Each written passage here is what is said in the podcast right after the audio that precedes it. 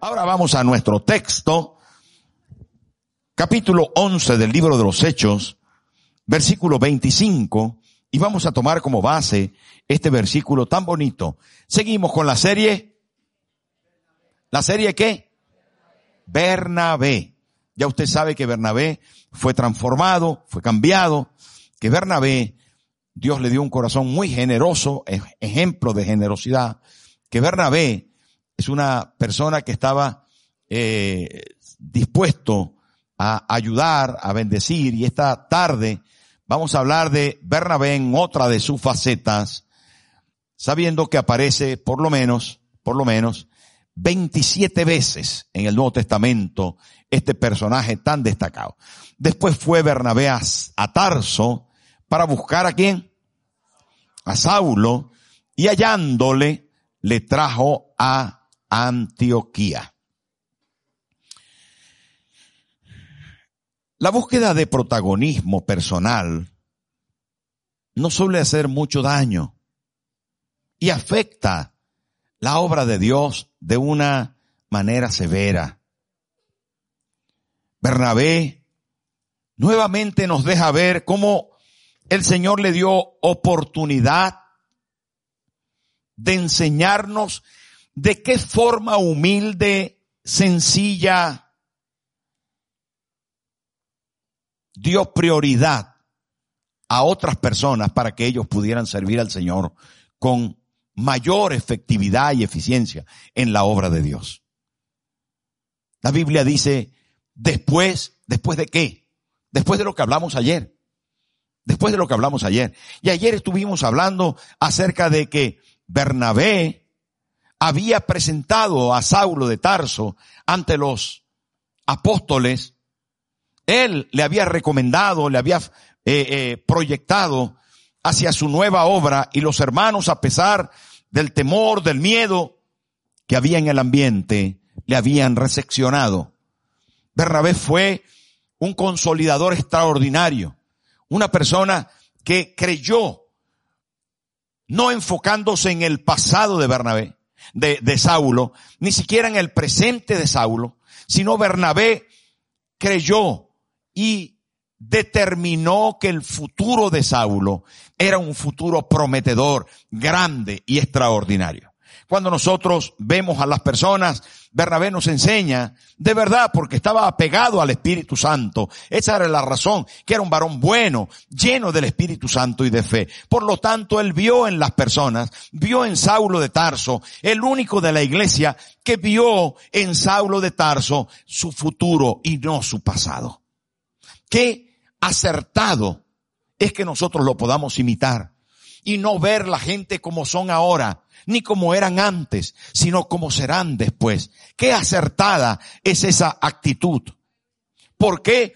No solamente porque es una actitud de fe, es una actitud que se puede solamente contemplar con las gafas del Espíritu, sino que es una actitud que beneficia la obra de Dios y es altamente motivadora para quienes lo recepcionan.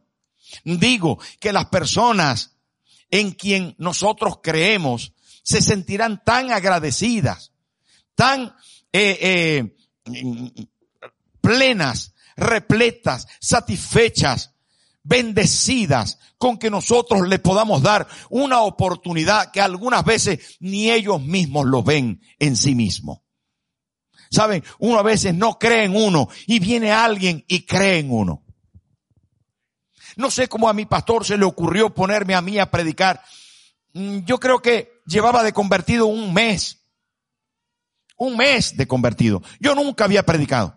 Y el pastor me dijo, ese señor que está ahí sentado aquí con nosotros, me dijo, te toca predicar en la casa de hermana Herminia. ¿Quién? ¿A mí? Sí. Y yo dije, ah, ya se dio cuenta de lo que yo valgo. No, yo no dije eso. Yo me eché a temblar. Y dije, bueno, gloria a Dios. Yo estaba dispuesto. Y en la casa de la hermana Herminia era un culto familiar. Y había una acera, un, un, una acera muy alta a la entrada de la casa. Y ahí era el culto. Y se reunieron allí como 10 personas. Ah, yo estaba ahí hecho un evangelista poderoso. 16 años. Imagínense. Guapo, esbelto, sin barriga. Con una Biblia que me había regalado mi hermana. Y con ese versículo bíblico en Génesis que terminaría en Apocalipsis y hablaría de los cuatro caballos de Apocalipsis. ¿Por qué? Porque estaba dispuesto a... Creyó en mí, el pastor creyó en mí y me puso. ¿Y saben qué? Me quedó gustando. Aquel día hablé de los cuatro caballos de Apocalipsis y dos personas recibieron al Señor. Estaba a punto de llover y hacían truenos, relámpagos. En mi pueblo hacen muchos relámpagos muy fuertes. No sé si pasaron asustados. Entre que yo estaba hablando de los caballos de Apocalipsis y los truenos y relámpagos, yo creo, no estoy seguro, pero pasaron. Pero pasaron. El caso es, hermanos, que definitivamente, qué bonito es encontrar a alguien que crea en ti. ¿A que sí? Que te dé una oportunidad. Y desde hace cuarenta y tantos años hasta aquí, sigo predicando la palabra. Ya no he vuelto a predicar de los cuatro caballos de Apocalipsis. Pero Bernabé creyó en Saulo, fue el único. Y de allí Saulo se convirtió en un hombre clave para la obra de Dios. Pero en este pasaje, en el versículo 25, dice que una vez que lo presentó en Jerusalén y que Bernabé fue, recuerdan, que fue a darle también una oportunidad a los hermanos de Antioquía porque eran de, de Chipre, de Sirene, y habían venido a congregarse y se había levantado ahí una iglesia extraña que no era la de Jerusalén, que no era la original, y mandaron a Bernabé porque era valiente. ¿Se acuerdan que ayer hablamos de eso? Que era valiente y el hombre fue y cuando vio, vio en ellos la gracia de Dios. Pero eran varios, eran muchos. La iglesia estaba creciendo en Antioquía. Y él estando allí les confortó, les predicó, dice la palabra, les exhortó para que con un buen corazón sirvieran al Señor. Pero de repente se dio cuenta que él solo no podía todo. Y dijo, yo sé quién me puede ayudar. Saulo me puede ayudar. Estoy convencido que este es el, hombre clave para que desarrollemos juntos esta obra. Y ahí es donde aparece este versículo. ¿Sabe, querido hermano? Es posible que usted no se dé cuenta de que es una persona clave para la obra de Dios. Pero hoy yo se lo vengo a decir. Y vengo a buscarle. En el lugar donde usted está sentado, donde usted está viviendo, vengo a decirle que Dios tiene un propósito con usted más elevado que el que ha tenido hasta ahora. Que Dios tiene un plan contigo extraordinario para que seas de bendición. Hoy quiero ponerme en los zapatos de Bernabé y decirte que eres una bendición, que vengas conmigo a servir al Señor Antioquía. Eso fue lo que Bernabé hizo. Fue a Tarso. Y estando en Tarso, fue a buscar a Saulo. Su objetivo no era levantar una nueva iglesia en Tarso. Su objetivo no era pasear en Tarso. Su objetivo no era disfrutar de los pensadores y filósofos que había en Tarso, porque era una ciudad de filósofos. Era una, la tercera ciudad del imperio romano. Tarso era importante, importante. Estaba a 19 kilómetros del mar, por lo tanto era una ciudad también muy cosmopolita, muy visitada. No era una ciudad cualquiera. Pero Bernabé fue a buscar a, a Saulo para que viniera con él porque había una necesidad en Antioquía. Y efectivamente, allá lo encontró y le dijo, ven conmigo, ayúdame. Ayúdanos en la iglesia. Saben, hermanos, en este capítulo 11 se da pie a lo que sucederá en el capítulo 13. Es extraordinario y luego lo vamos a leer. Pero el hecho de que podamos encontrar a un Bernabé, recuerde que está lleno del Espíritu Santo, que es una persona bondadosa, buena, dice la palabra, y que es un hombre de fe, nos hace saber que Dios le está usando. Tal como Dios quiere usarme en esta noche para decirte, te necesito.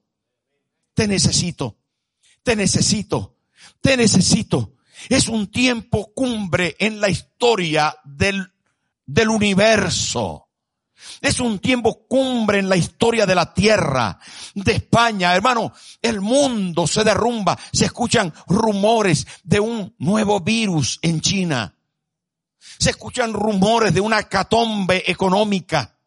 Los políticos ya no tienen una respuesta para este mundo. De verdad, yo no quiero ser catastrofista, pero es así como está la calle. Saben, las circunstancias apremian a los hombres y se necesita una iglesia poderosa que se levante. Se necesita un Saulo de Tarso que llene la tierra de la palabra de Dios y usted es ese Saulo. Y hoy yo quiero ser las veces de Bernabé diciéndole, ven Antioquía conmigo. Ven conmigo porque hay lugar donde tú puedes servir, donde tú puedes ser de bendición. El amor de Bernabé por el prójimo le condujo a ser humilde y a no decir yo lo voy a hacer todo yo. Miren, los últimos años, si algo he tomado conciencia, es de dejar un legado. Y es que eso es parte de nuestra visión. Nuestra visión es formar a hombres y a mujeres que puedan servir al Señor en los diferentes lugares del mundo y llegar a 200 países. Por eso tenemos escuela de líderes. Por eso tenemos, hermano, el encuentro. Por eso tenemos que, eh, caminando juntos. Por eso tenemos educación dentro de la iglesia. Nunca, nunca desde que nos convertimos apenas comenzamos a promover el estudio bíblico, a promover el seminario, el instituto bíblico, la escuela de preparación, la escuela dominical. Hemos estado, hermanos, siempre detrás de las realidades del aprendizaje, porque quien no aprende no puede enseñar, ni nosotros hemos sido llamados a enseñar. Pero Saulo tenía libros, Saulo tenía academia, Saulo tenía preparación, Saulo había sido criado a los pies de Gamaliel.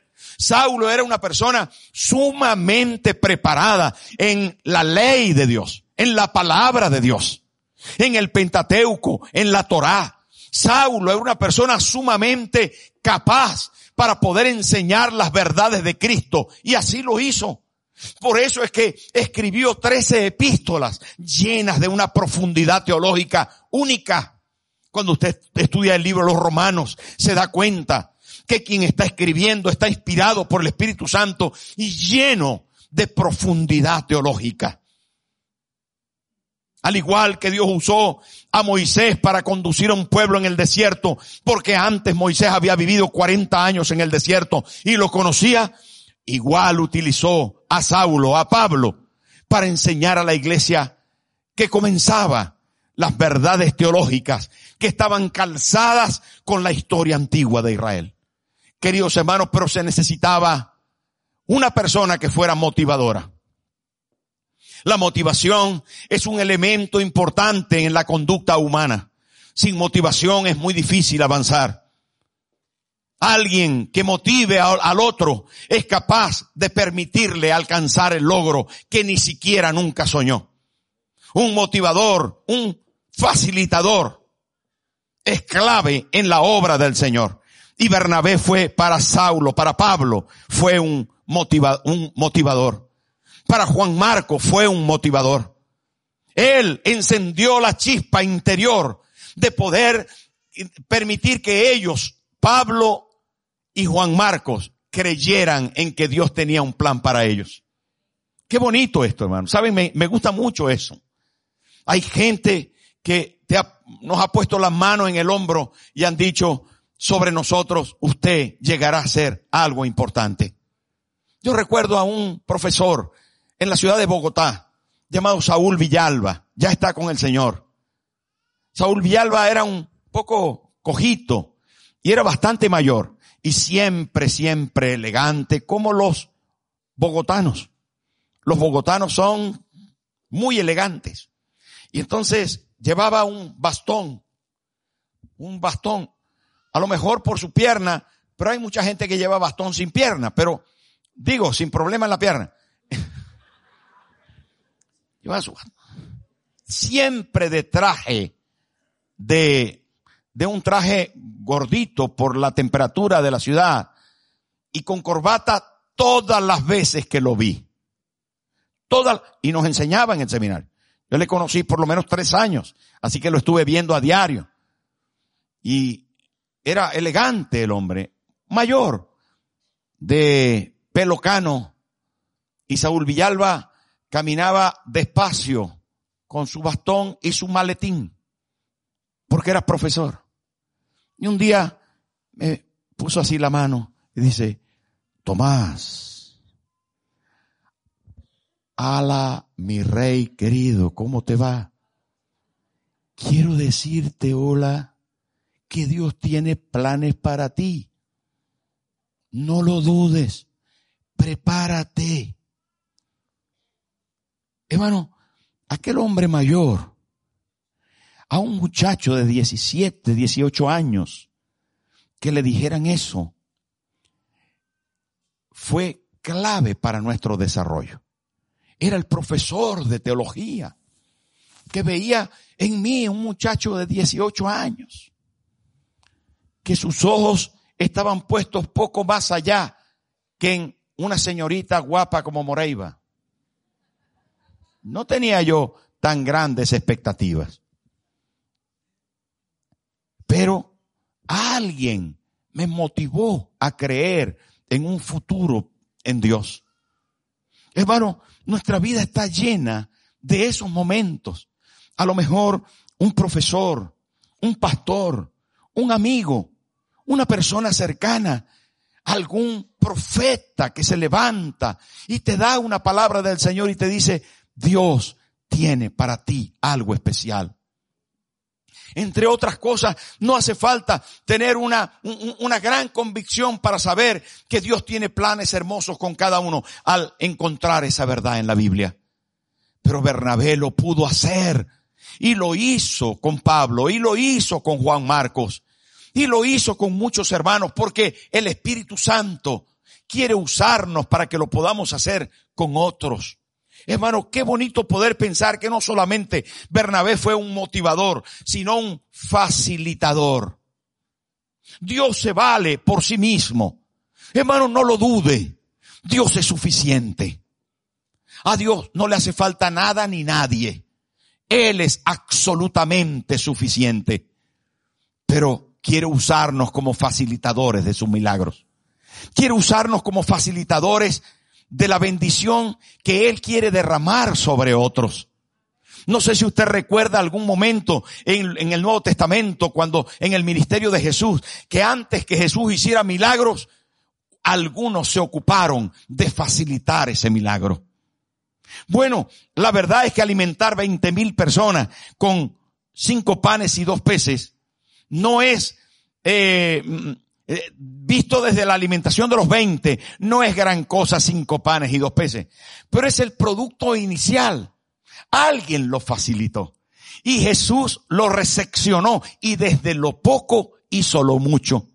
No era gran cosa el trabajo que habían hecho los camilleros de subir al paralítico y bajarlo desde el techo para que quedara en el medio del salón no era una gran cosa ante el poderoso milagro de que la columna volviera a funcionar, de que la médula espinal corriera en, eh, por la espalda otra vez para activar los músculos y los tendones de los pies. No era gran cosa el bajar con unas cuerdas a un hombre que estaba inerte de su pierna, pero fueron facilitadores creyeron en el Señor, llevaron al paralítico, destaparon el, techo, lo hicieron. Y esa actitud que adopta Bernabé para facilitar a alguien diciéndole, ven porque en ti hay mucha capacidad, ven Antioquía y ayúdanos, es extraordinaria. Y Dios la está buscando en nosotros. Dios la está buscando, ¿saben por qué, hermano? Porque mejor es dar que recibir. Porque Dios está buscando que nosotros seamos instrumentos en su mano para bendecir a miles. Dios está buscando que tu vida sea un, instrumento en su mano, la espada desenvainada con la que Él va a pelear y a ganar la batalla. Pero la cosa es, nos conseguirá el Señor facilitando que Pablo fuera aceptado por los apóstoles, facilitando que Pablo se animara desde Tarso a venir a Antioquía. Nos ayudará el Señor y seremos capaces de emprender el viaje hacia Tarso para buscar a alguien que pueda unirse en el propósito de servir. Por eso hacemos grupos vida. Por eso hacemos discipulados. Por eso tenemos una visión de consolidación y de preparación en la escuela de líderes. Por eso la iglesia quiere prepararse en común acuerdo, conjuntamente. No solamente venir a las celebraciones, sino trabajar a nivel de grupos pequeños. Por eso, querido hermano, queremos que los 300 líderes de grupos vida estén activos viendo esperanza, fe y futuro prometedor en las personas que van recepcionando. La iglesia Nueva Vida tiene un proyecto y es el proyecto Bernabé. No se llama así. No se llama así, pero da igual. Es el proyecto de Dios plasmado en la palabra. Y usted tiene que unirse a ese proyecto. Porque Bernabé sirvió al Señor como facilitador. Dígale al que tiene al lado, usted también es un facilitador.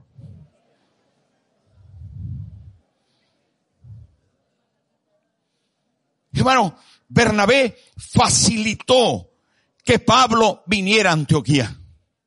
Pero Bernabé facilitó que Pablo se ocupara en servir al Señor en Antioquía. Pero más todavía, Bernabé facilitó que Pablo se apuntara a la primera misión desde Antioquía, que fue el primer viaje misionero. Hechos capítulo 13 y lo vamos a ver ahí. Qué cosa más bonita.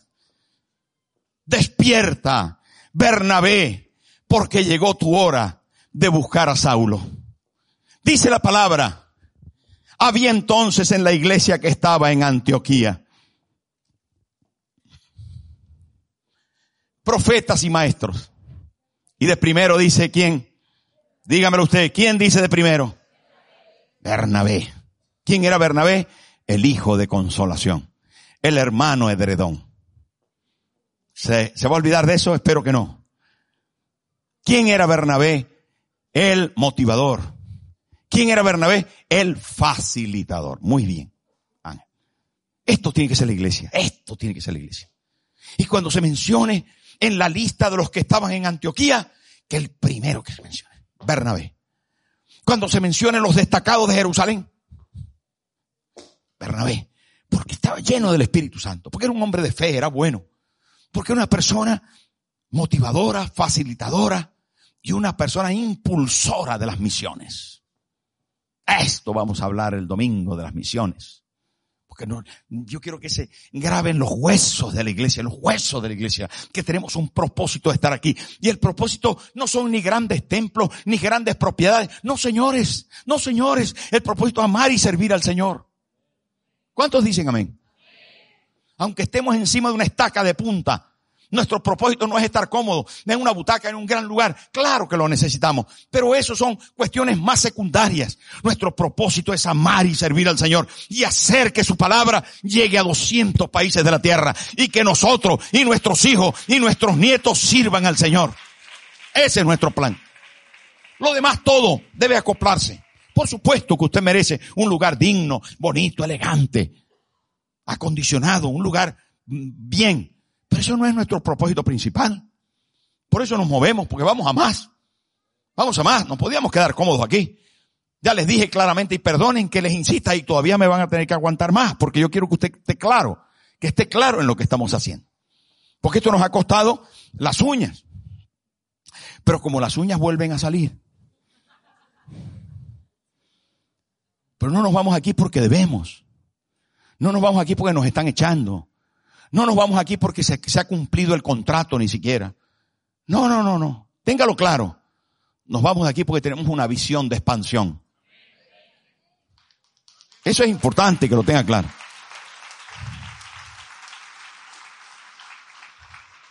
Si usted me pregunta, ¿nos podíamos quedar? Yo le iba a responder, no solo nos podemos quedar, sino que la propiedad está feliz de que nos quedemos. Están más felices que nos quedemos ellos que yo. ¿Me estoy, ¿Me estoy explicando o no? Cualquiera que no entienda, atrévase a preguntarme personalmente. Claro, hermano. Si yo lo he dicho claramente, aquí no hay nada que guardar.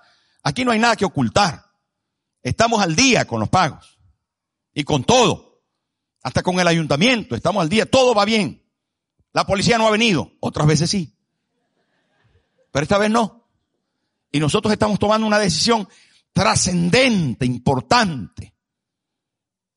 Una decisión que me cuesta mucho trabajo. Pero es, o nos acomodamos, esto tiene que ver con esto, por eso lo estoy diciendo. O nos acomodamos y nos apoltronamos y buscamos bien cómodo el nido y le ponemos plumón o lo ponemos con espinas y cardos para que el que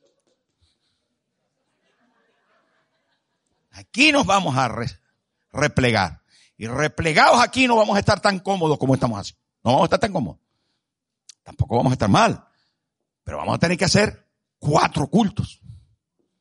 Cuatro cultos. Agárrate ahí.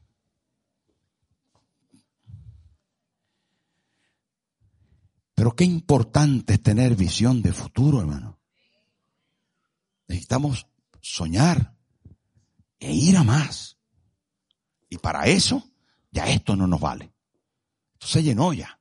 No cabemos. Entonces tenemos que crear músculos para estirarnos y llegar a otras latitudes. Había entonces en la iglesia que estaba en Antioquía profetas y maestros y dice Bernabé, Simón el que se llamaba Níger,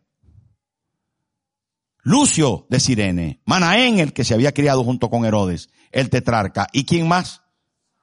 Dígame dónde está, quién es el primer nombre que se menciona y quién es el último nombre que se menciona.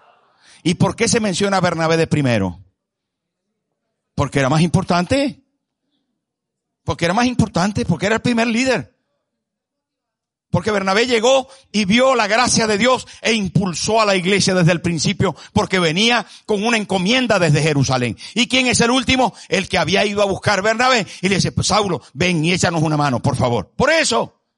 Por eso, y las primeras 15 veces, entre 12 y 15 veces que se menciona Bernabé, se menciona Bernabé y Pablo, Bernabé y Pablo, Bernabé y Pablo. Y así sucesivamente, desde entonces se va mencionando siempre primero a Bernabé. ¿Saben por qué? Porque, porque Saulo y Pablo, que es el mismo, estaban bajo la dirección de Bernabé. Porque Bernabé era el facilitador pero le estaba entregando una llave. Le estaba entregando el legado, le estaba entregando ese, ese palito de, de, relevo que sigue el corredor más rápido, más rápido, tiene que llegar a la meta y es el que lleva el relevo. Y Bernabé tenía en la mano ese vástago y se lo dio al corredor más ágil, el que garantizaría que la carrera sería para ellos y era Saulo de Tarso al Pablo. Y a él no le importó. Tenía la humildad necesaria, tenía la capacidad necesaria, tenía el, el, espíritu necesario para poder entregar a Saulo, motivarlo, facilitarle para que él fuera punta de lanza en el futuro. Cuando termina mencionándose a Bernabé y a Pablo, de repente las tornas cambian y comienza a decirse Pablo y Bernabé. Qué bonito es. Ya Bernabé pasa a un segundo plano y en el libro de los Hechos comienza a decirse Pablo y Bernabé, Pablo y Bernabé, Pablo y Bernabé. Y después, ¿sabe qué? Pasa lo más cumbre. Dice Pablo y Silas. Y Bernabé se queda ayudando a un señor llamado Juan Marcos. A otro joven que necesitaba de él. ¡Qué bonito! Qué hermoso poder pensar que nosotros también tendremos la capacidad de levantar nuevos hijos de levantar, hermano, nuevos vástagos, nueva gente que va a ganar la batalla, que va a cruzar la meta y que los vamos a aplaudir. No tiene que ser de nosotros la corona, todas las joyas en la cabeza mía, porque yo soy el No, hermano, no es así. Por eso el Señor Jesús le dijo a sus discípulos, id y haced discípulos a todas las naciones yo me voy. Y digo, Señor, no te vayas, no te vayas. ¿Qué va a pasar con nosotros? No se preocupe, les conviene que yo me vaya. Yo me voy a ir, yo me voy a ir. Y no, no te vayas, no te vayas, por favor. No, no, no. ustedes van a hacer cosas mayores que las que yo hice. Es, ese es mi Señor. Y ese es el código más importante de la iglesia. El código que hoy lo podemos llamar el código Bernabé. Bernabé dejó a Pablo dirigir la misión. Bernabé, hermano, facilitó para él, cedido por el Espíritu Santo, toda la autoridad y la capacidad para poder ir a las, ciudades importantes y asentar allí las nuevas iglesias y supervisarlas y ser apóstol y poder llegar a decir, yo sembré, Apolo regó, Bernabé estuvo conmigo. ¿Qué le parece? Llega un momento en que Pablo dice, Bernabé estuvo conmigo. Qué cosa más tremenda. Porque al final de cuentas, hermano, esto es de Dios. Es de Dios. Tu vida es de Dios vengo de un funeral. Pues. Vengo de un funeral. Y le pedí a la familia que por favor valoraran lo esencial de la vida. Pero también en la iglesia tenemos que aprender a valorar lo esencial. Hermano, todos estamos de paso. Un día yo estoy aquí y otro día está otro. Un día está usted aquí, otro día están sus hijos. Un día tenemos que ir a la eternidad y la obra no va a parar. Pero por amor a Dios, sea fiel y cumpla su propósito. Sea motivador, sea facilitador. Permita que la gloria de Dios sea descargada en el corazón de otros. ¿Usted lo va a hacer? ¿Seguro? Bernabé, necesitas ser un ejemplo de servicio en la obra de Dios. Y así es que hemos titulado este mensaje. Bernabé, un ejemplo de servicio en la obra de Dios y de servicio en la gente. En la gente. Porque lo de mayor valor que tenemos es usted. El Señor, por supuesto, en nuestra vida, pero luego es usted. Usted es lo mejor que le puede pasar a la iglesia. Con usted sí se puede. Siempre que quiera. Siempre que quiera. Pero otra vez repito lo que dije al principio. He venido a buscarte, Saulo. He venido a buscarte para que vengas conmigo a Antioquía. Porque desde allí vamos a llegar hasta el último rincón de la tierra. Ven conmigo. Deja lo que estás haciendo. Ocúpate desde ahora en el propósito de Dios y juntos vamos a ver maravillas. Póngase en pie, hermano.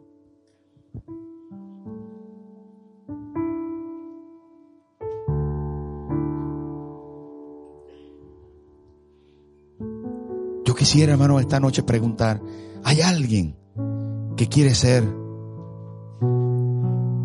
motivador de otros? facilitador para que otros vean la gloria de Dios. Hay alguien que en esta noche quiere ser el que dirija la misión. Porque Bernabé hoy está llamando, diciéndoles, Dios te quiere usar. Antioquía y comencemos viajes misioneros. Saben que me suena tanto esto a nueva vida. Me suena tanto. Llevamos casi 15 años haciendo juntos misiones. Usted ha traído crema dental para Cuba. Usted ha traído ropa para Gambia y zapatos. Usted ha sembrado dinero para que podamos sostener la obra que se está comenzando en París. Usted ha bendecido a Venezuela. Usted ha llenado las arcas de la gente en Bolivia para que puedan comer. Usted ha suplido a la nevera de Argentina. Usted, usted ha sido bendición para Centroamérica. Usted ha sembrado en cada viaje que hemos hecho, que ya superan los 100 viajes internacionales hace bastante tiempo. Yo creo que los 200. Solo este año fuimos a 14 lugares. Imagínense. Y llevamos 15 años haciendo eso. Han habido años de 17 países que hemos recorrido. Y usted lo ha patrocinado, usted lo ha pagado. Pero al comenzar el 2023, te quiero decir, amigo Pablo, que todavía te necesito. que he venido a buscarte. Porque tienes que ser motivador, facilitador y emprender conmigo el viaje a las misiones. Pablo, no te quedes quieto. No te apoltrones. No te limites. No, no pienses solo en lo tuyo porque tú naciste para Dios. Y ahora te pregunto, ¿quieres aceptar venir? ¿Quieres venir conmigo a Antioquía? ¿Quieres salir de tu lugar y dejar lo que estás haciendo? Y venir conmigo a Antioquía. A esa Antioquía real, donde vamos a servir, donde vamos a trabajar, donde vamos a hacer misiones y donde vamos a dejar la vida. Si tu respuesta es positiva, yo quiero hacer una oración como la hemos hecho todas las noches. Siempre que tu respuesta sea positiva. Yo quiero hacer una oración aquí delante. Si tú estás entendiendo lo que hemos predicado. Así que te invito aquí delante. Te invito delante. Si tú quieres decir, Señor, estoy oyendo una voz que me llama. Estoy oyendo la voz de Bernabé que me vino a buscar. Y yo quiero responder positivamente. Yo quiero decirte, aquí estoy. Venga. Desde el altar vamos a hacer una oración y vamos a terminar luego.